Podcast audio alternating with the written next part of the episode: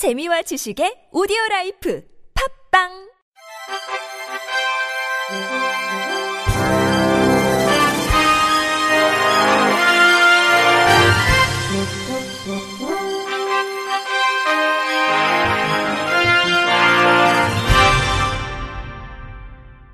청취자 여러분 안녕하십니까? 7월 10일 화요일 KBS 뉴스입니다. 헌법재판소가 최근 설치한 무인 민원 증명 발급기는 시각장애인도 혼자 이용할 수 있을 것으로 보입니다.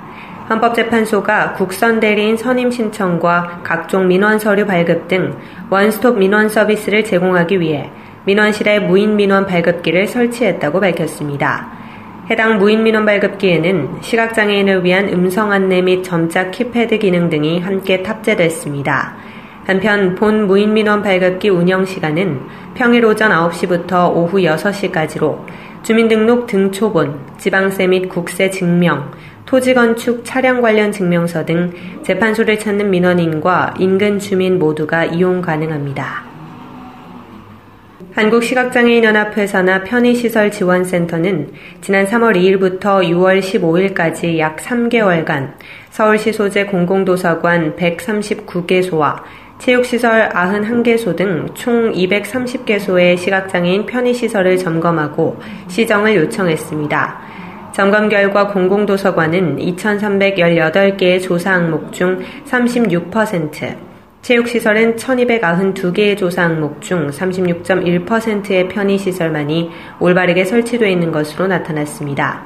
항목별 설치 현황을 보면 위생시설인 화장실의 적정 설치율이 각각 11.5%와 8%로 가장 낮았으며 점자 블록, 점자 표지판, 점자 안내판 또는 음성 안내 장치의 경우 적정 설치율이 각각 19.6%와 21.5%에 불과했고 미설치율은 각각 58.4%와 59.8%였습니다. 한시련은 주로 손잡이나 벽면, 바닥에 설치하는 시각장애인 편의시설은 공사의 범위와 소요 예산이 비교적 작게 들어 지자체나 시설 운영기관이 개선하고자 하는 의지만 있다면 충분히 개선이 가능하다며 매년 모니터링을 통해 시정 요청을 해도 크게 개선되지 않고 있다고 말했습니다. 이어 지자체와 시설 운영 기관의 관심과 예산의 소액 투자만으로 시각장애인의 삶에 큰 변화를 도모할 수 있으며 사회 구성원의 인식 개선을 위해서라도 지자체와 시설 운영기관의 지원과 노력이 선행돼야 할 것이라며 시각장애인의 시설 이용 편의를 보장하고 시각장애인 편의시설에 대한 인식 제고를 위해 지자체와 시설 운영기관의 적극 대처가 필요하다고 촉구했습니다. 재단법인 장애인 기업 종합지원센터는 이달 31일까지 전 국민을 대상으로 장애인 기업 인식 개선 카드 뉴스 공모전을 개최한다고 밝혔습니다. 이번 공모전 주제는 장애인 기업 인식 개선 및 장애인 기업 종합 지원센터 인지도 제고를 위한 내용이라면 모두 가능합니다. 공모전에서는 대상 한 팀, 최우수 한 팀, 우수 두 팀, 장려 10팀 등 총 14팀을 시상하며 대상 100만원, 최우수 80만원 등 총 상금 400만원을 지급할 계획입니다. 출품은 개인 및 팀으로 모두 가능하며 출품작 수는 제한이 없고 참가 신청 및 접수는 오는 31일까지 장애인 기업 종합지원센터 홈페이지에서 신청서를 다운받아 이메일로 접수하면 됩니다. 장애인 기업 종합지원센터 관계자는 이번 공모전을 통해 장애인 기업에 대한 인식 개선과 함께 인지도가 아직 부족한 장애인 기업 종합지원센터에 대한 인식이 확대되기를 바란다며 수상작은 장애인 기업 종합지원센터의 SNS 홍보물로 사용되는 만큼 많은 참가자들의 톡톡 튀는 아이디어를 기대한다고 말했습니다. 한편 이번 공모전 심사는 외부 전문가 등으로 구성된 심사단이 맡으며 8월 중 선정 작품을 공지할 예정입니다. 난민으로 인정받았지만 장애인 등록이 거절되면서 지원을 받지 못해 학업을 포기했던 11살 파키스탄 소년이 난민 신분으로는 처음으로 장애인으로 등록됐습니다. 부산 사상구는 파키스탄 출신 난민 11살 미르의 장애인 등록을 마쳤다고 밝혔습니다. 미래는 난민 인정을 받은 아버지의 초청으로 어머니 및 여동생과 함께 2015년 입국해 난민으로 인정받았습니다.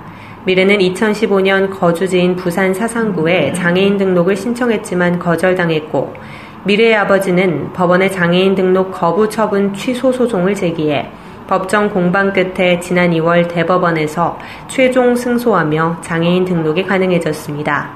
이는 난민이라는 이유로 장애인 등록을 거부당한 미래의 사연이 알려진 뒤 보건복지부가 난민도 장애인 등록이 가능하도록 장애인 복지법을 개정한 결과로 이루어지게 됐습니다. 미래 장애인 등록은 지난달 15일 완료됐고 현재는 장애인 활동 보조인을 신청해 심사가 진행 중인 것으로 알려졌습니다. 서울 잠실야구장 쓰레기장에서 60대 지적장애인에게 폐품 수집과 재활용 분류를 강요한 고물상이 경찰에 덜미를 잡혔습니다. 서울 송파경찰서는 2012년 9월부터 최근까지 지체장애 3급인 60대 남성을 잠실 야구장 근처 컨테이너에 살게 하며 노동을 강요한 혐의로 53살 A씨를 기소 의견으로 검찰에 송치했습니다. 경찰 조사 결과 A씨는 피해자에게 야구 시즌에는 한 달에 70에서 75만 원을, 시즌이 아닌 기간에는 한 달에 10여만 원을 주고 일을 시킨 것으로 드러났습니다. A씨는 경찰 조사에서 피해자에게 일을 시킨 것은 맞지만 욕설도 하지 않았고 적절한 임금을 지급했다고 주장했습니다. 경찰은 A씨가 근로기준법을 위반한 것으로 보고 고용노동부에 수사를 의뢰한 상태입니다. 전북 시각장애인연합회 장수군 지회는 지난 4일 장수 봉황대 펜션에서 시각장애인 학예 수련대회를 개최했습니다. 이날 수련대회는 평소 바깥 나들이가 어려운 관내 시각장애인들이 한자리에 모여 자립심을 고취하고 이들의 사회 참여 기회를 확대하고자 마련됐습니다. 본행사에는 장영수 장수 군수를 비롯한 박용근 도의원 및 기관사회 단체장들과 지역 내 시각장애인 등 100여 명이 참석했으며 개회식과 회원 노래자랑 및 행운권 추첨 등의 프로그램이 진행됐습니다. 이봉혜 회장은 이번 수련회를 계기로 장애인들의 적극적인 참여를 통해 소통과 협력을 배우고 자신감 회복과 사회 적응 능력이 향상되길 기대한다고 말했습니다. 한편 시각장애인 장수군 지회는 2008년부터 장애인 심부름센터를 운영하는 등 시각장애인의 복지 증진과 사회활동 참여 기회를 제공하는 데 노력해오고 있습니다. 경상북도 시각장애인 복지관은 의료 이용에 어려움을 겪는 시각장애인에게 지속적인 건강질환 관리 서비스를 제공하고자 지난 6일 포항 세명기독병원과 업무 협약을 체결했다고 밝혔습니다. 이번 협약은 시각장애인에게 건강주치의를 매칭해 만성질환, 장애 등 건강 문제 전반을 지속적으로 관리할 수 있도록 상호 협력하는 것을 목적으로 하고 있습니다. 포항 세명 기독병원 김진희 행정처장은 시각장애인을 위한 서비스를 제공할 수 있게 돼 기쁘다며 지역 시각장애인의 복지를 위한 지속적 후원을 약속했습니다. 경상북도 시각장애인 복지관 김일근 관장은 지역 내 시각장애인들에게 주치의 제도는 꼭 필요한 서비스임을 강조하며 시각장애인들에게 적극적인 홍보를 약속했습니다. 끝으로 날씨입니다. 서울과 경기도, 강원도, 충북 북부 지역에는 내일 오전까지 장맛비가 계속되겠습니다. 장마 전선에 의한 예상 강수량은 경기 북부와 강원 북부, 서해 지역에서 20에서 60mm, 서울, 경기 남부, 강원 남부, 충북 북부, 울릉도 독도 지역은 5에서 30mm로 예상됩니다. 당분간 충남과 남부 지방, 제주도의 일부 지역에서는 폭염특보가 발효 중입니다. 낮 기온이 33도 이상 올라 덥겠으니 내륙 중심으로 건강 관리에 유의하시기 바랍니다. 내일 아침 최저 기온은 20에서 24도, 낮 최고 기온은 25도에서 34도가 되겠습니다.